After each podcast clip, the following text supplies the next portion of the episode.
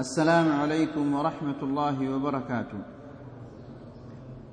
إن الحمد لله نحمده ونستعينه ونستغفره ونعوذ بالله من شرور أنفسنا وسيئات أعمالنا. من يهده الله فلا مضل له ومن يضلل فلا هادي له. أشهد أن لا إله إلا الله وحده لا شريك له.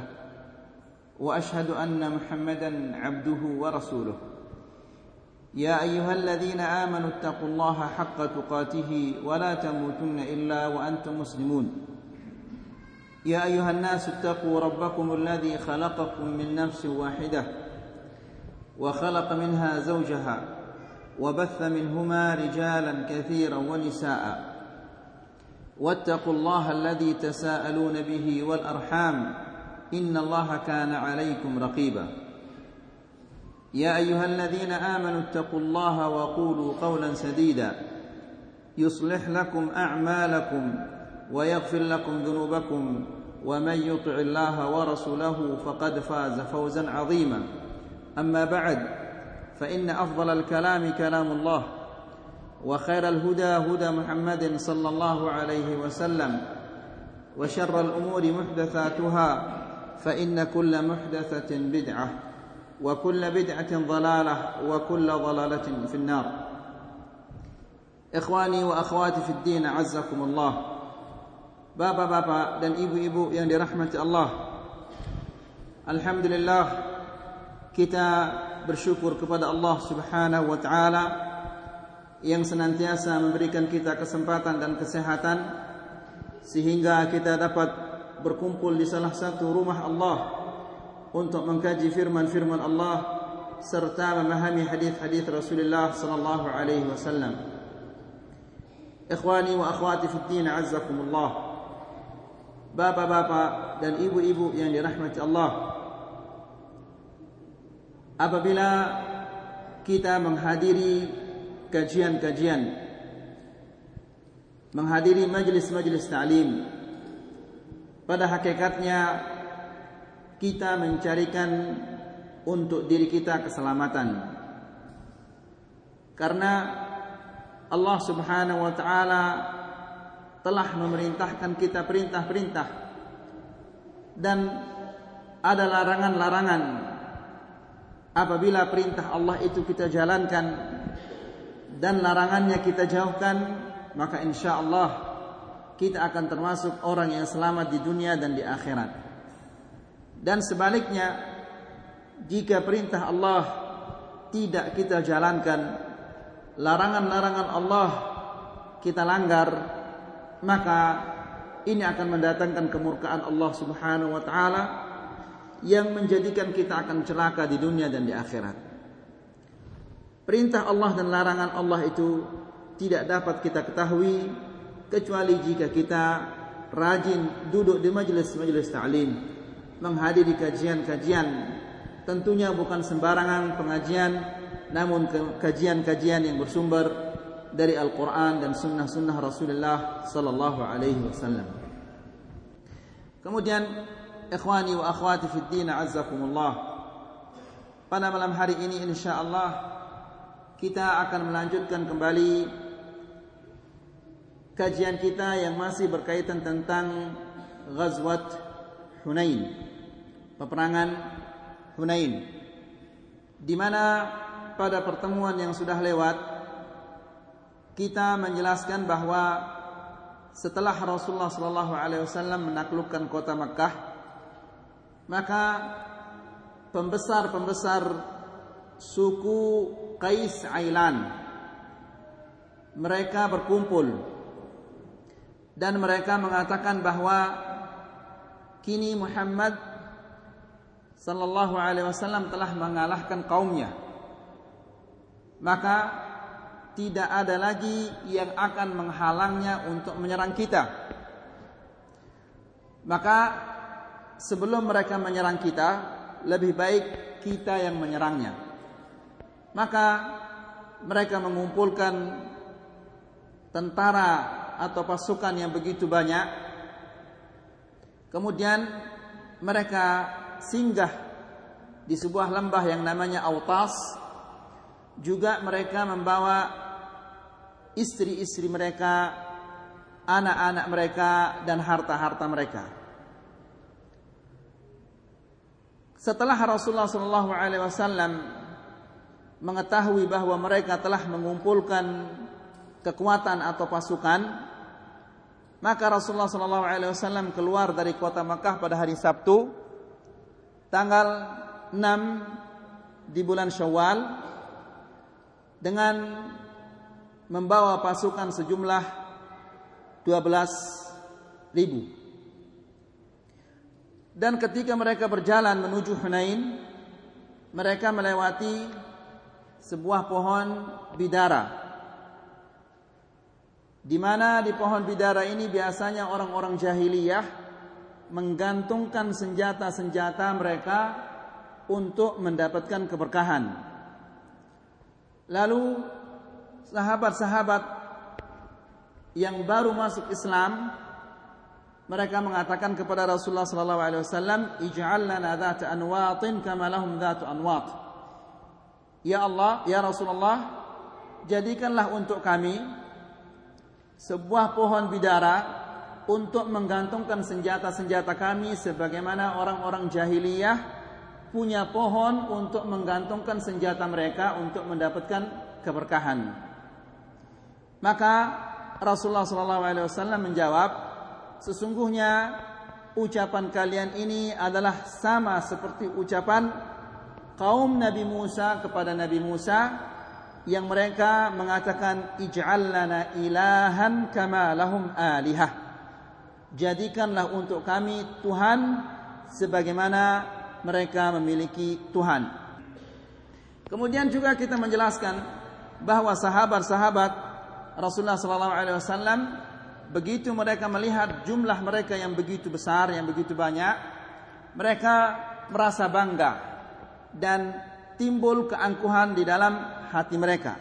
Bayangkan ini adalah sahabat-sahabat bisa dihampiri, dihinggapi oleh perasaan-perasaan bangga dan angkuh seperti itu. Apalagi kita ini jadi begitu mereka melihat jumlah mereka yang begitu banyak dan sedikitnya jumlah musuhnya, mereka mengatakan lan nughlabal yaum. Kami tidak akan kita tidak akan kalah hari ini. Ya, karena jumlah kita banyak. Di Badar jumlah sedikit jumlah kita sedikit saja bisa menang, apalagi kita lebih banyak sekarang. Maka mereka mengandalkan jumlah mereka yang banyak itu tidak mengandalkan bantuan-bantuan dari Allah Subhanahu wa taala sehingga Allah Subhanahu wa taala menurunkan kepada mereka kekalahan. Kemudian kita juga menjelaskan pada malam ke-10 di bulan Syawal Rasulullah sallallahu alaihi wasallam tiba di Hunain. Kemudian ia mempersiapkan pasukannya menjelang fajar. Dan ia membagi bendera-bendera kepada uh, pasukannya. Kemudian ketika mereka turun ke lembah Hunain, pasukan ini tidak mengetahui bahwa orang-orang Hunain telah menyiapkan bagi mereka uh, perangkap-perangkap.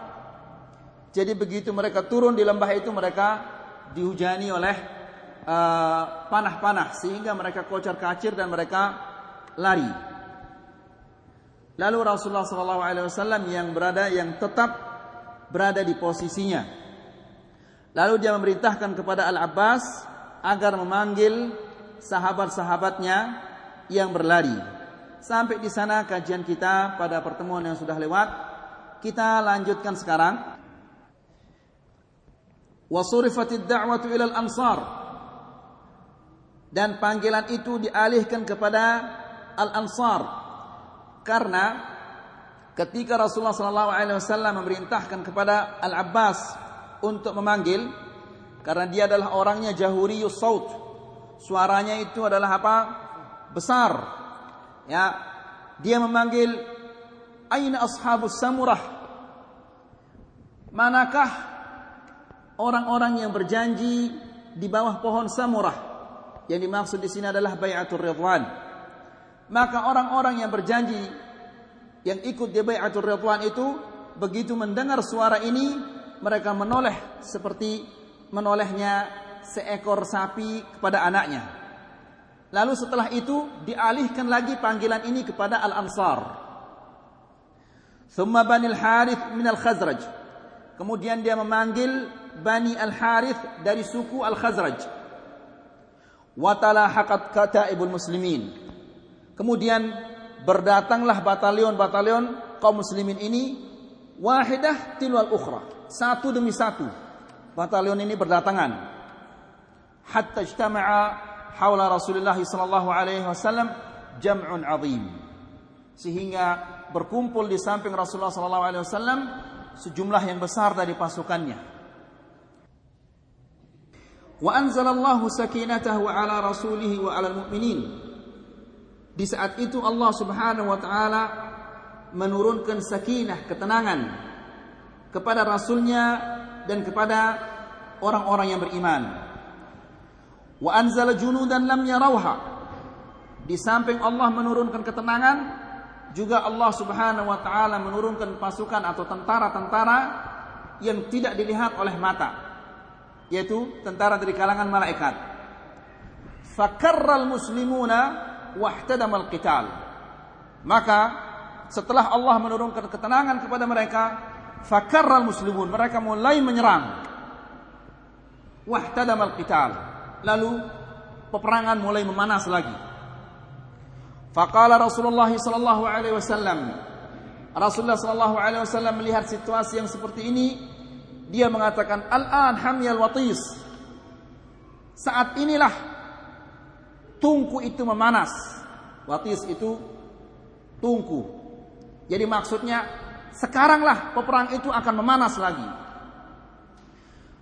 Wa akhadha qabdatan min turab. Lalu Rasulullah SAW mengambil segenggam pasir. Faramaha farama biha wujuhal qaum. Lalu pasir itu dilemparkan ke wajah-wajah mereka. Waqal syahatil wujuh. Rusaklah atau buruklah wajah-wajah kalian. Famala a'yunuhum turaban maka pasir itu masuk ke mata-mata mereka. Falam yazal ahaduhum kalila. Dengan masuknya pasir ke mata-mata mereka ini, mereka mulai menjadi lemah. Wa amruhum mudbira. Dan mereka mulai mundur. Setelah Rasulullah SAW melemparkan pasir ke wajah mereka dan pasir itu masuk ke mata mereka sehingga mereka melemah dan mulai mereka mundur hatta tafarraqu wa harabu. Lalu mereka bercerai-berai dan mereka mulai kabur. Di saat mereka kabur itu wa tabi'ahumul muslimun yaqtuluna wa ya'sirun. Dikejar mereka oleh kaum muslimin dan mereka dibunuh dan ditawan. Hatta akhadun nisa'a wa dharari. Sehingga mereka dapat merampas mengambil wanita-wanita mereka dan anak-anak mereka. Wa asaru kathiran minal muharibin dan mereka berhasil menawan jumlah yang besar dari pasukan-pasukan mereka. Wa juriha yawma idzin Khalid bin Walid jirahatin balighah. Pada peperangan itu Khalid bin Walid terluka sekian banyak luka di tubuhnya. Wa aslama kathirun min musyriki Makkah lamma ra'au min inayatillahi bi rasulih. Dan hari itu banyak di antara orang-orang musyrikin dari kalangan orang Mekah yang masuk Islam. Karena mereka melihat dan menyaksikan bagaimana Allah Subhanahu wa taala menjaga rasulnya. Karena kita jelaskan di di uh, pertemuan yang sudah lewat ketika orang-orang semua lari kabur Rasulullah sallallahu alaihi wasallam tetap pada posisinya Bahkan keldainya diarahkan ke arah musuh. Namun ditahan oleh siapa? Abu Sufyan dan Al-Abbas. Ditahan, dia mau menyerang sendirian. Mau menyerang orang-orang kufar ini, mau diserang oleh Rasulullah SAW sendirinya. Namun ditahan dia oleh Abu Sufyan dan Al-Abbas. Ya. Maka orang-orang musyrikin yang ikut serta dalam pasukan Rasulullah sallallahu alaihi wasallam mereka masuk Islam begitu mereka melihat bagaimana Allah Subhanahu wa taala menjaga rasulnya. Kemudian mutaradatul musyrikin. Pengejaran orang-orang musyrikin. Walamma harabal musyrikun tafarraqu thalathu firaq. Dan setelah orang-orang musyrikin ini lari, mereka menjadi tiga kelompok. Ya, mereka kabur dan terbagi menjadi tiga kelompok. Firqatun lahiqat bit Taif. Ada sebagian di antara mereka pergi menuju kota Taif. Kota Taif ini adalah berjarak dari kota Mekah sekitar uh, 30 atau 32 kilo. Dia adalah Masyaf. Masyaf. Ya ini tempat orang rekreasi di musim panas karena di sana dingin. Ya seperti sembalun di sini. Wa wahumul aktar. Jadi ini adalah jumlahnya yang paling besar. Sebagian besar mereka pergi ke kota Taif. Wa firqatun lahiqat binakhlah. Dan ada sekelompok menuju ke Nakhlah. Masih ingat bapak-bapak Nakhlah ini? Ayo, siapa yang ingat? Hah? Lupa. Ah. Siapa yang ingat Nakhlah? Gak ada yang ingat? Hah? Ha, ketika Rasulullah sallallahu alaihi wasallam pulang dari mana? Dari Taif. Kemudian dia masuk ke sebuah kebun, kemudian dia diberi anggur, kemudian dia uh, keluar kemudian menuju ke sebuah tempat namanya Nakhlah. Kemudian Rasulullah sallallahu alaihi wasallam di sana salat apa? Subuh. Kemudian datanglah beberapa jin yang mendengarkan bacaan Rasulullah sallallahu alaihi wasallam. Ya. Wa firqatun wa firqatun askarat bi autas. Dan ada sekelompok, kelompok yang ketiga, mereka tetap tinggal di lembah Autas. Fa arsala Rasulullah sallallahu alaihi wasallam ila Autas Aba Amir Al-Asy'ari. Lalu Rasulullah sallallahu alaihi wasallam mengutus untuk menyerang kelompok yang menuju ke Autas ini diutus adalah Aba Amir Al-Asy'ari untuk menyerang kelompok yang menuju ke Autas. Ammu Abi Musa Al-Ash'ari. Abu Amir Al-Ash'ari ini, Abu Amir Al-Ash'ari ini adalah pamannya Abu Musa Al-Ash'ari. Fi jama'atin minal muslimin. Dia diperintahkan untuk menyerang bersama sekelompok kaum muslimin. Fabaddadahum. Maka berhasil dia mencerai beraikan mereka. Wa dhafira bima kana ma'ahum minal ghanaim. Kemudian dia berhasil mendapatkan harta rampasan perang. Wa qad istushhida Abu Amir Al-Asy'ari fi hadhihi al-ma'rakah. Abu Amir Al-Asy'ari ini meninggal dia. Mati syahid dia di peperangan ini wa khalafahu Abu Musa Al-Asy'ari radhiyallahu anhu. Maka dia digantikan oleh Abu Musa Al-Asy'ari. Faraja'a mudhaffaran mansura. Maka dia kembali dari penyerbuan itu dalam keadaan menang dan berhasil. Wa taradat ta'ifatun min fursanil muslimin fulul al-musyrikin al-munhazimin ila Nakhlah. Kemudian ada sebagian kelompok kaum muslimin yang mengejar pasukan kaum musyrikin yang menuju ke Nakhlah. Fa adrakat Duraid bin Summah. Di Nakhlah mereka berjumpa dengan Duraid ibnu Summah. Masih ingat Duraid ibnu Summah? Dia adalah orang yang apa? Yang bijak. Ya, ketika dia mendengar suara kambing, suara anak-anak kecil, ya, dia mengatakan engkau akan bawa ke mana mereka ini? Dia mengatakan saya Malik bin Auf itu mengatakan saya bawa mereka supaya memberikan motivasi kepada pasukan-pasukan yang berperang. Lalu dia mengatakan ra'idha'an wallahi. Kamu ini adalah pengembala kambing, bukan panglima perang. Ya. Kemudian pasukan kaum muslimin ini bertemu dengan Duraid bin Summah ini wa qatalathu. Lalu dia dibunuh. Wa amara Rasulullah sallallahu alaihi wasallam bi jam'il ghanaimi was-sabi. Lalu Rasulullah sallallahu alaihi wasallam memerintahkan agar dikumpul harta rampasan perang dan tawanan-tawanan ini semua dikumpulkan. Wa kanat nahwa arba'atan wa ishrina alf ba'ir. Jumlahnya ini bukan jumlah yang sedikit. Ya. Mereka mendapatkan arba'a wa ishrina alf ba'ir. 24 ribu onta. Wa akthar min arba'ina alf syat. Dan lebih dari 40 ribu kambing. Wa arba'atu alaf uqiyah min al-fiddah. Dan 4 ribu uqiyah dari perak. Wa sittat alaf sabi. Dan 6 ribu tawanan. Fajama'a kullu dhalika bil ji'ranah. Dikumpulkan semua itu di Ji'ranah ya kalau yang benar adalah Ji'ranah tapi yang terkenal Ju'ranah atau orang Makkah juga mengatakannya Ja'ranah pernah dengar itu Bapak-bapak? Ya. Insyaallah mudah-mudahan Bapak umrah atau berhaji nanti uh, bisa berhas atau dapat berkunjung ke tempat yang namanya Ja'ranah. Jadi uh, biasanya jamaah haji Indonesia itu mereka pergi ke tempat ini untuk mengambil miqat. Nah, ini salah besar. Ya, atau mereka pergi ke Hudaybiyah untuk berihram dan mengambil miqat dari sana. Dan ini adalah salah besar.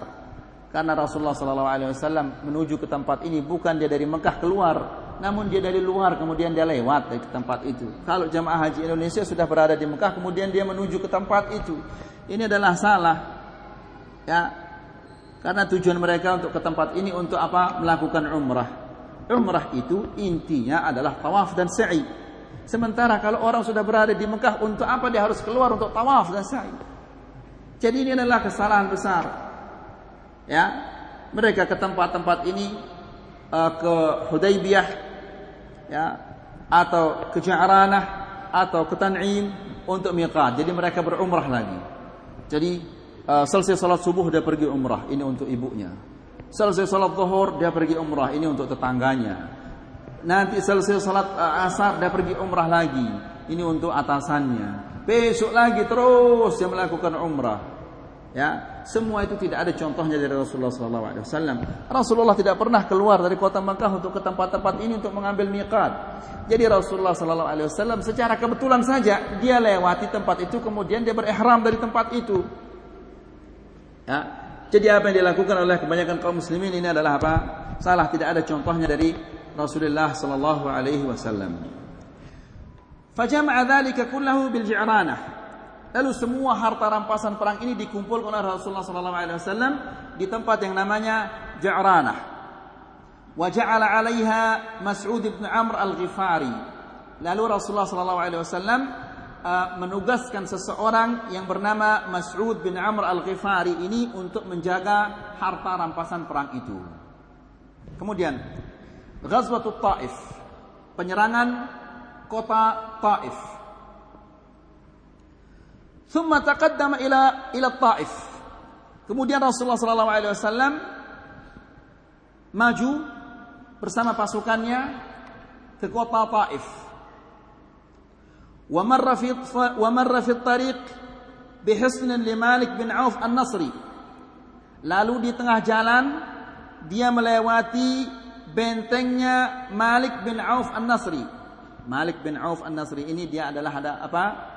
Pemimpin pasukan musyrikin yang berhasil kabur ke Taif. Nah, ketika Rasulullah SAW menuju Taif, dia melewati bentengnya Malik bin Auf An-Nasri ini fa'amara bihadmihi. Rasulullah sallallahu alaihi wasallam memerintahkan agar benteng ini dirobohkan, dihancurkan. Walamma wasala ila Taif, wajada al-adu qad tahassana bihi. Ketika Rasulullah sallallahu alaihi wasallam sampai di kota Taif, dia menemukan musuh-musuh ini telah apa? Tahassan, membentengi diri di sebuah benteng di kota Taif. Wa ma'ahu qutu sanah. Dan mereka telah mempersiapkan bekal satu tahun di dalam benteng itu. Ya, jadi tenang-tenang saja. snacknya ada, semuanya sudah ada di dalam apa? Di dalam benteng itu. Ya. Fafarad alaihimul hisar. Lalu benteng ini dikepung. Wa kana al-muslimuna nazilina qariban min al-adu. Dan di saat itu pasukan kaum muslimin ini membuat kemahnya di dekat benteng itu. Ya. Farashaqahum bin nibal. Lalu karena mereka jaraknya dekat sekali dengan benteng ini, maka musuh-musuh itu dengan gampang menembaki mereka dari atas benteng itu. Rasyaqahum dihujani mereka oleh apa? Oleh anak panah dari atas benteng itu. Hatta usiba adadun minal muslimin bijirahat. Sehingga jumlah besar dari kaum muslimin yang terluka kena dengan anak panah karena jaraknya terlalu dekat. Fartafa'u ila mahallin ila mahalli masjid Taif al-yawm. Maka mereka naik ke sebuah tempat yang agak tinggi di mana sekarang berdiri sebuah masjid yang sangat besar di sana namanya Masjidut Taif. Nah, di sanalah di masjid itu Rasulullah sallallahu alaihi wasallam memerintahkan sahabat-sahabatnya untuk naik. Lalu mereka uh, berkemah di sana karena dekat sekali jaraknya tadi sehingga mereka gampang ditembaki sama apa? Ditembak sama orang-orang musyrikin ini. Kemudian waqtaran muslimuna iddat tadabir liirghamil adui 'ala nuzul. Dan kaum muslimin, pasukan kaum muslimin ini membuat berbagai macam cara taktik siasat untuk memaksa irgham yakni memaksa untuk memaksa musuh turun dari bentengnya itu. Berbagai macam cara supaya mereka mau turun dan berperang. Lakinnaha lam tanjah. Semua cara-cara itu tidak berhasil. Karena Khalid bin Walid yakhruju kulla yawm yad'uhum lil mubarazah. Khalid bin Walid setiap hari dia keluar, dia tantang mereka untuk duel. Tapi rupanya orang-orang yang di benteng ini tahu kalau mereka dipancing. Nggak ada yang keluar. Setiap hari. Ayo, saya berani lawan saya. Ditantang untuk apa? Mubaraz, duel satu ke satu. Namun, tidak ada yang keluar. Falam yakhruj minhum ahad. Ya, jadi mereka tahu kalau mereka itu dipancing. Wa nasaba alaihimul manjaniq falam yu'athir. Juga Rasulullah sallallahu alaihi wasallam membuat apa manjaniq, melemparkan batu untuk meruntuhkan benteng mereka. Falam yu'athir juga tidak terpengaruh. Enggak ada pengaruhnya. Ya, dilempari pakai manjanik itu terkena tembok-tembok mereka namun tidak ada pengaruhnya sama sekali. Kemudian wadakhala min abtalil muslimina tahta dabbabatain. Lalu beberapa abtal pahlawan-pahlawan pemberani-pemberani dari kalangan kaum muslimin ini masuk di bawah dabbabatain. Dabbabah itu motor tank. Tapi bukan motor tank seperti sekarang ini uh, kardus atau kotak besar dibuat dari apa kayu mereka masuk di dalamnya kemudian mereka maju sampai ke tembok benteng itu lalu di apa uh, temboknya ini di, mau dijebol ya kata para ahli sejarah itulah asal usulnya motor tanknya sekarang jadi idenya sudah ada sejak dahulu. Ya, dari peperangan Taif ini. Jadi mereka pakai apa? Kardus besar, mereka masuk di dalamnya lalu mereka berjalan. Ya, mereka tidak apa? Biar dipanahi, mereka tidak apa-apa. Sampai ke temboknya lalu dijebol. Dar, dar, dar. Ya, itulah ide motor tank yang ada sekarang. Ya. Jadi kaum muslimin ini sudah maju sejak dahulu. Seandainya kata para ahli sejarah mengatakan seandainya Khulafaul Abbasiyah itu mereka tidak lemah di akhir masa mereka, mungkin sudah sejak dahulu kita menaiki pesawat. Karena yang pertama kali menulis tentang pesawat itu adalah siapa? Abbas bin Firnas. Yang menulis tentang pesawat. Lalu di Andalus, kemudian dia naik, dia coba dia bikinkan dirinya sayap, ya, dan bikinkan dirinya ekor, kemudian naik ke atas menara, naik, shh, terbang, puk, jatuh mati dia. Ya. Walaupun dia tidak berhasil, namun ide untuk terbang itu sudah ada sejak dahulu. Ya. Jadi apa yang dikatakan oleh orang-orang kufar, kami telah menciptakan ini, menciptakan ini, lah ada. Ya. Mereka telah ketika kaum muslimin diserang oleh Tartar. Ya, mereka orang Tartar ini orang apa? Barbar, orang apa istilah? Primitif, orang gawah, orang hutan, tidak punya peradaban. Mereka ambil semua kitab-kitab kaum muslimin di perpustakaan-perpustakaan Baghdad, di mana di saat itu Baghdad adalah multaqal ulama. Markazul ilmu multaqal ulama. Markaz ilmu dan tempat pertemuan para ulama. Diambil kitab-kitab ini sama orang-orang apa? Tartar ini lalu dibakar, dibuang di kota, dibuang di apa? Di Furat dan Dijlah. Sehingga Furat itu airnya berubah menjadi hitam karena banyaknya buku kitab yang dibakar dan uh, apa berubah karena tinta itu. Ya. Jadi kemajuan kaum muslimin luar biasa. Namun sekarang setelah mereka berhasil mengambil kitab-kitab yang dikarang oleh kaum muslimin, kemudian mereka kembangkan sehingga mereka menjadi lebih pintar dari kita.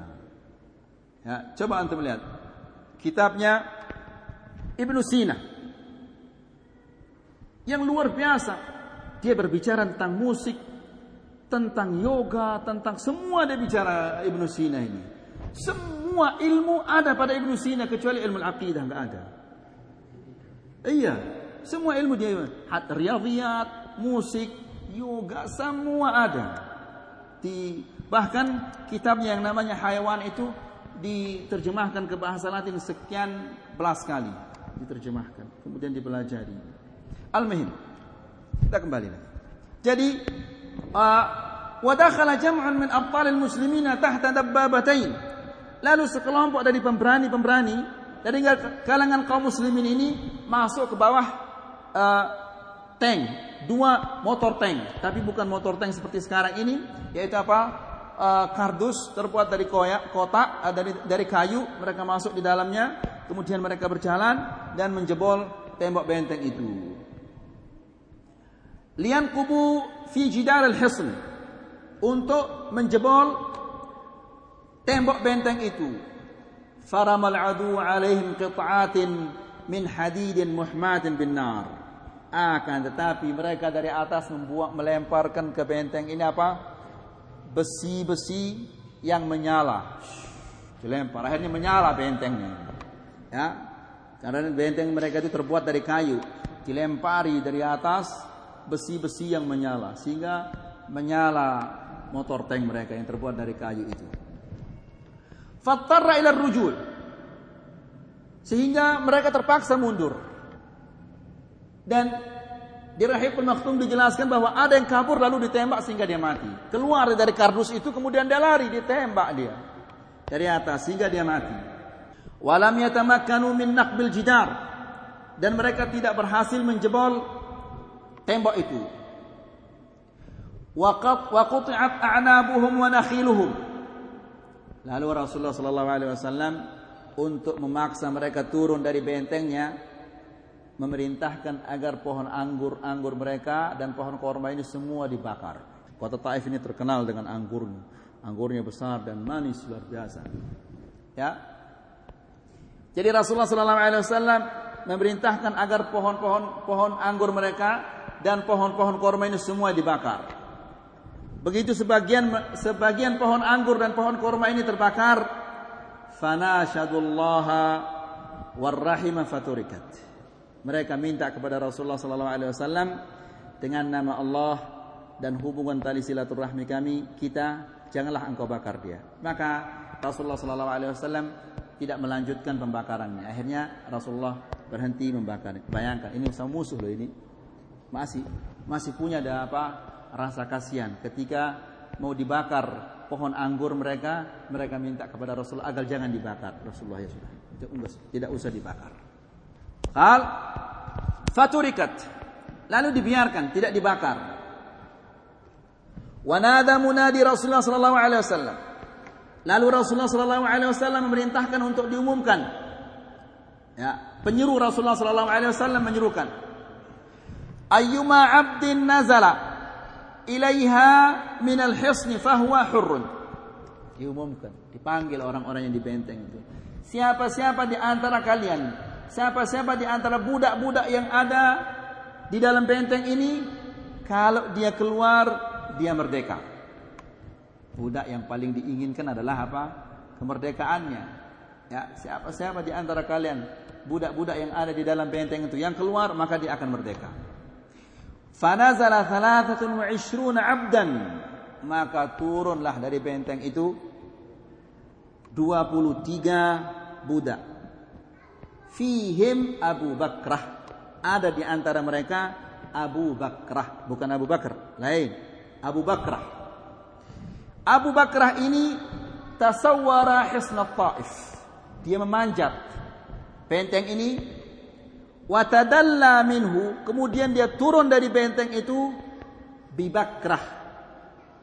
Kerekan namanya kerekan sumur namanya bundar itu. Turun pakai kerekan. Ya. Yastaqi alaiha. Biasanya kerekan itu dipakai untuk mengambil air. Ya. Kerekan itu namanya bakrah.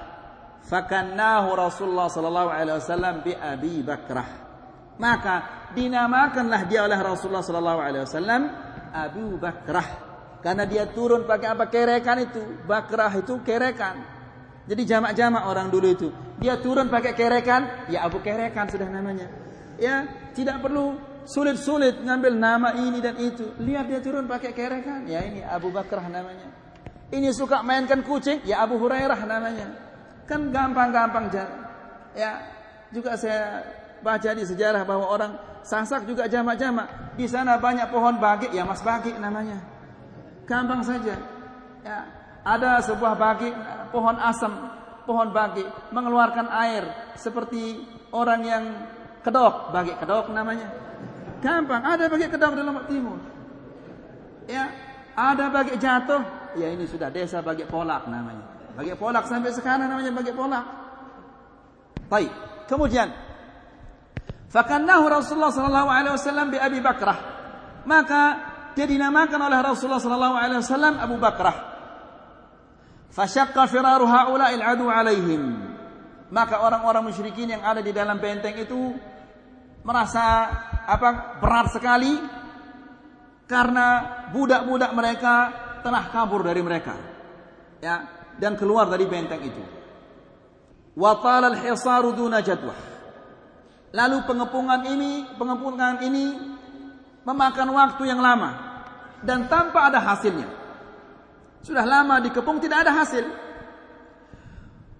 Faqaddama hawal 20 yawman.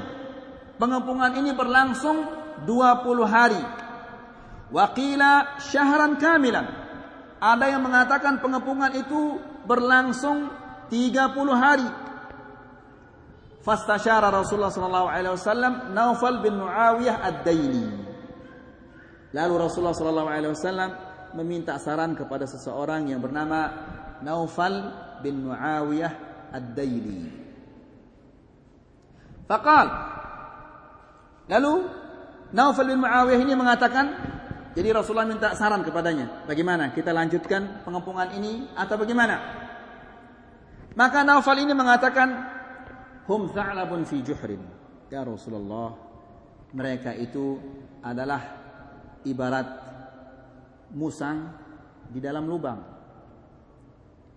In aqamta alaihi akhadtahu. Kalau engkau terus-menerus menjaganya, mengawasinya, maka engkau akan mendapat menangkapnya. Wa in taraktahu lam yadurruk. Dan jika engkau tinggalkan juga dia tidak akan membahayakanmu. Ya. Fa'amara birrahil. Rasulullah SAW, ah, ini dia bagus ini. Ya. Kalau gitu diperintahkan pasukannya untuk uh, dihentikan pengepungan ini kemudian mereka meninggalkan kota Taif. Wa talaba ba'dul muslimin an yad'u alaihim. Lalu sebagian kaum muslimin meminta kepada Rasulullah SAW agar didoakan mereka mendapatkan kecelakaan. Ya, agar Allah Subhanahu wa taala menurunkan kepada mereka musibah. Akan tetapi Rasulullah sallallahu alaihi wasallam mengatakan Allahumma hdi thaqifan wa'ti bihim muslimin. Ya Allah, berikanlah hidayah kepada suku Thaqif dan datangkanlah mereka dalam keadaan Islam. Ya, jadi diminta untuk mendoakan supaya mereka mendapatkan kecelakaan, justru didoakan agar mereka mendapatkan apa? Hidayah. Ya. Kemudian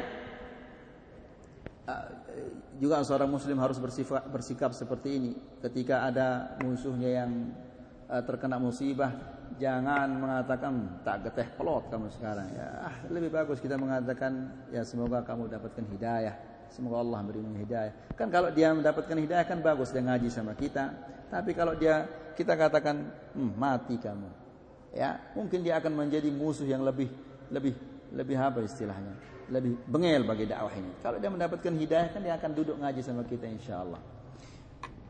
Taqsimul ghanaimi was-sabi. Membagi-bagi harta rampasan perang dan tawanan-tawanan. Wa 'ada Rasulullah sallallahu alaihi wasallam min at-Taif ila al-Ja'ranah. Dan Rasulullah sallallahu alaihi wasallam kembali ke Taif, kembali dari Taif menuju ke Ja'ranah. Famakatha biha bid'ata 'ashara yawman la yaqsimul ghanaim. Rasulullah sallallahu alaihi wasallam tinggal di Ja'ranah ini beberapa belas hari dan dia juga belum juga dia membagikan harta rampasan perang ini. Yabtaghi an yaqduma hawazin taibin. Dia tidak membaginya karena berharap suku Thaqif dan suku Hawazin ini datang kepadanya dalam keadaan apa? Tobat dan mau masuk Islam. Sehingga kalau mereka tobat dan masuk Islam, Rasulullah akan mengembalikan semua rampasan perang ini kepada mereka. Ya. Yabtaqi an yakduma Hawazin taibin dengan penuh harapan agar suku Hawazin ini datang dalam keadaan tobat, masuk Islam. Fayahrizu amwalahum wasabayahum. Lalu mereka akan mendapatkan kembali harta mereka dan tawanan-tawanan mereka akan dikembalikan oleh Rasulullah sallallahu alaihi wasallam. Fama jaa ahad. Tidak ada seorang pun dari mereka yang datang. Sudah ditunggu belasan hari ditunggu, tidak juga ada di antara mereka yang datang. Fa akhrajal khumsa minal ghanaim. Lalu Rasulullah sallallahu alaihi wasallam mengeluarkan seperlima dari ghanimah itu wa a'taha li unasin du'afa al-Islam dan dibagikan kepada orang-orang yang lemah Islamnya seperlimanya yata'allafuhum. Tujuan Rasulullah sallallahu alaihi wasallam membagikan mereka ini agar dilunakkan hatinya oleh Rasulullah sallallahu alaihi wasallam. Karena mereka baru saja masuk Islam dari orang-orang Mekah yang baru saja masuk Islam ini diberikan oleh Rasulullah wasallam terlebih dahulu untuk apa? E, melunakkan hati mereka. Wali unasin lam yuslam lam yuslimu ba'd juga diberikan kepada orang-orang yang belum masuk Islam. Karena di pasukan Rasulullah itu ada orang-orang yang baru masuk Islam dan ada juga orang-orang yang belum masuk Islam seperti Safwan ibnu Umayyah kita jelaskan kemarin. Ya. Liyuhabbiba ilaihimul Islam. Kenapa orang-orang yang belum masuk Islam ini diberikan agar mereka cinta dan mau masuk Islam. Fa'ata Abu Sufyan arba'ina uqiyatan minal fiddah wa mi'atan minal ibil. Rasulullah sallallahu alaihi wasallam memberikan Abu Sufyan empat uqiyah dari fiddah eh, perak dan seratus ekor onta. Abu Sufyan yang baru-baru masuk Islam. Wa a'ta mithla dzalika libni Yazid dan diberikan seperti itu juga kepada anaknya Yazid, kepada anaknya Abu Sufyan. Thumma li ibnihi al-akhar Muawiyah dan juga diberikan seperti itu kepada anaknya yang kedua yaitu Muawiyah bin Abi Sufyan kedua anaknya diberikan dengan jatah yang sama. Wa a'ta Safwan bin Umayyah dan Rasulullah sallallahu alaihi wasallam memberikan Safwan bin Umayyah dan di saat itu dia masih belum masuk Islam. Mi'ah thumma mi'ah thumma mi'ah. Seratus kemudian seratus kemudian seratus tiga ratus minal ibil tiga ratus ekor onta ya Unta di zaman itu bukanlah sesuatu yang murah, ya. Ibarat mobil di zaman ini. Ya. وأعطى كلا من حكيم بن حزام والحارث والحارث بن الحارث بن كلده وعيينة بن حصن والأقرع بن حابس والعباس بن مرداس وعلقمة بن علاثة ومالك بن عوف وعلاء بن حارثة والحارث بن هشام وجبير بن مطعم وسهيل بن عمرو وحويطب بن ابن عبد العزى وغيرهم مئة مئة من الإبل. Semua orang yang kita sebut baru itu diberikan 100 100 ekor onta masing-masing 100 wa a'ta akharina 50 50 ada juga yang diberikan 50 50 ekor onta. Wa arba'ina arba'in. Dan ada juga yang diberikan 40 40 hatta sya'a bainan nasi anna Muhammadan yu'ti ata'a man la yakhaf al-faqr. Sehingga menyebar ke sana kemari berita bahwa Muhammad ini sallallahu alaihi wasallam dia memberikan orang tanpa ada rasa takut dari kefakiran. Ya, kalau biasanya orang mau memberi itu, lah anak saya belum sekolah ini. Rumah saya belum jadi ini. Ya, anak saya masih kuliah ini. Nah, Rasulullah sallallahu alaihi wasallam yu'ti ata'a man la yakhaful faqr. Dia memberi ya orang yang tidak takut kefakiran sebanyak-banyak diberikan tanpa ada takut kefakiran. Qal karena berita itu menyebar bahwa dia memberikan tanpa ada rasa takut kefakiran, fazdahama al-a'rabu yatlubuna minhu. Maka berbondong-bondong orang-orang al-Arab, orang-orang Badui. Lain orang Arab dan orang Arab. Arab itu orang-orang Badui. Ya. Berbondong-bondong mendatangi Rasulullah sallallahu alaihi wasallam hatta alja'uhu ila syajarah. Sehingga karena banyaknya orang-orang Badui ini yang datang meminta sehingga Rasulullah sallallahu alaihi wasallam terdesak dan kepepet. Fata'allaqa biha ridauhu. Sehingga selendangnya itu nyangkut di salah satu apa? Uh, batang pohon itu. Minta Rasulullah mundur, mundur, mundur, mundur terus sehingga apa? selendangnya itu nyangkut di salah uh, satu batang pohon itu. Faqala ruddu alayya ridai. Dia mengatakan, "Siapa mengambil selendang saya kembalikan?" Dikira selendangnya itu apa? Diambil padahal dia apa?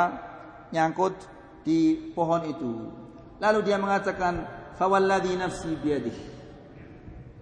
Law kana li adadu syajari tihamah na'aman laqassamtuhu alaikum." Demi zat yang nyawaku berada di tangannya seandainya aku memiliki sejumlah pohon yang ada di kota Tihamah ini binatang ternak laqassamtuhu alaikum. Pasti aku akan bagikan kepada kalian semuanya. Thumma ma alfaitumuni bakhilan wala jabanan wala kadzdzaba. Kemudian kalian tidak akan menemukan aku seorang yang bakhil seorang yang penakut dan bukan pula orang yang pendusta. Thumma akhadha wabratan min sanami ba'irih. Kemudian Rasulullah sallallahu alaihi wasallam mengambil bulu onta min sanam dari punuknya. Dia mengambil bulu onta dari punuk ontanya. Ya. Wa qala wallahi mali min fai'ikum wala hadhihi al-wabrah illa al-khums.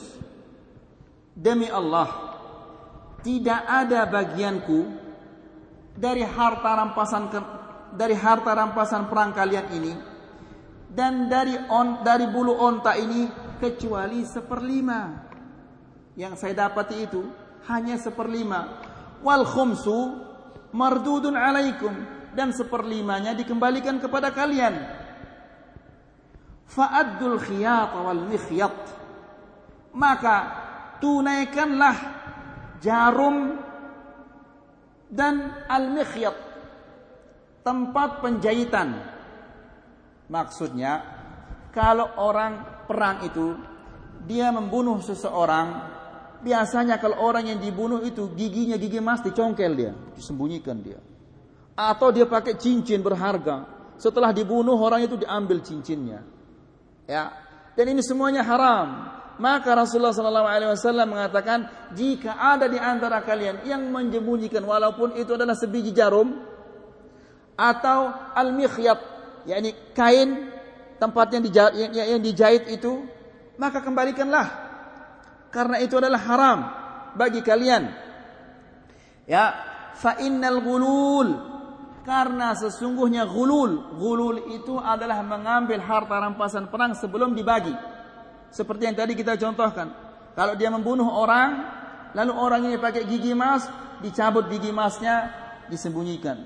Kalau dia pakai apa jam Rolex diambil jamnya kemudian di disembunyikan. Dan seterusnya. Itu adalah ghulul ya. Rasulullah sallallahu alaihi wasallam mengatakan fa innal ghulula yakunu ala ahli aran wa shanaran. Ya. Wa naran yaumal qiyamah karena sesungguhnya ghulul itu adalah celaan aib ar aib wa shanar dan sesuatu yang memalukan wa naran dan juga itu merupakan api pada hari kiamat. Ya. Farad dan nasu makanu akhaduhu minal ghanimah. Lalu mereka mengembalikan apa-apa yang telah mereka ambil dari harta rampasan perang itu. Karena kalau orang kaya yang mereka berhasil bunuh, mungkin dia mereka bawa dinar-dinar yang banyak di sini. Ya, kaya wah ini cek banyak sekali di kantongnya. Ambil nanti itu atau mas-masannya diambil. Maka setelah mereka mendengar ucapan Rasulullah sallallahu alaihi wasallam ini, mereka mengembalikan lagi semua yang mereka telah ambil itu walau kana syai'an zahidan, walaupun sesuatu yang tidak bernilai, walaupun sesuatu yang sangat kecil, sangat sedikit, mereka kembalikan semuanya. Thumma amara Zaid bin Thabit bi taqsimil ghanimah. Kemudian Rasulullah sallallahu alaihi wasallam memerintahkan Zaid uh, Zaid bin Thabit untuk membagi ghanimah ini harta rampasan perang ini. Walladhi yusibur rajulul wahid ba'da ikhrajul khums dan jatah masing-masing di antara mereka setelah dikeluarkan seperlimanya itu hawalai sekitar ba'ir wa nisfi ba'ir. Masing-masing akan mendapatkan satu setengah ekor onta. Wasyatain wa nisfi syat dan dua setengah ekor kambing. Wa asyarat darahim dan sepuluh dirham itu jatah masing-masing. Wa thulth as-sabiyil wahid dan sepertiga dari uh, tawanan-tawanan. Uh, Jadi bagaimana sepertiga ini mungkin diuangkan ya manusia sepertiga yang bagaimana dipotong sepertiganya? Mungkin diuangkan itu maksudnya. Ya, bisa dia jual ini jatah saya sepertiga ya ambil mana uangnya seperti itu. Qal fa idza surifa nasibur rajul ila ahadi hadhihi al-ashya' apabila masing-masing dari tentara-tentara itu memilih harta-harta ini, imma dia mengambil onta atau mengambil kambing atau mengambil tawanan, diberikan pilihan untuk mengambil salah satu di antara harta-harta ini, maka ba'da i'ta'ihi asyrat darahim, setelah dia diberikan 10 dirham itu, maka masing-masing akan mendapatkan yasiru lahu imma arba'atan minal ibli faqat. Ya dia akan mendapatkan empat ekor onta saja wa imma arba'una syatan faqat atau empat puluh ekor kambing saja wa imma thulutha as-sabi atau dua per tiga dari tawanan. Mana yang dipilih? Mau pilih onta dia akan mendapatkan empat ekor. Kalau dia mau dapat kalau dia mau memilih uh, kambing maka dia akan mendapatkan empat puluh. Kalau dia mau mendapatkan tawanan maka jatahnya adalah dua per tiga. Itu mau diuangkan atau ditukar terserah dia nanti. Ya. Baik mungkin kita cukup untuk kajian kita sampai di sini. Mudah-mudahan apa kita sampaikan ini ada manfaatnya. Mudah-mudahan apa kita sampaikan ini bisa menambah keimanan kita dan ketakwaan kita dan menambah kecintaan kita kepada Rasulullah sallallahu alaihi wasallam dan sahabat-sahabatnya dan semoga kita dikumpulkan oleh Allah Subhanahu wa taala bersama mereka kelak di Jannatul Firdausil A'la إنه أكرم مأمول وخير مسؤول وآخر دعوانا أن الحمد لله رب العالمين والسلام عليكم ورحمة الله وبركاته.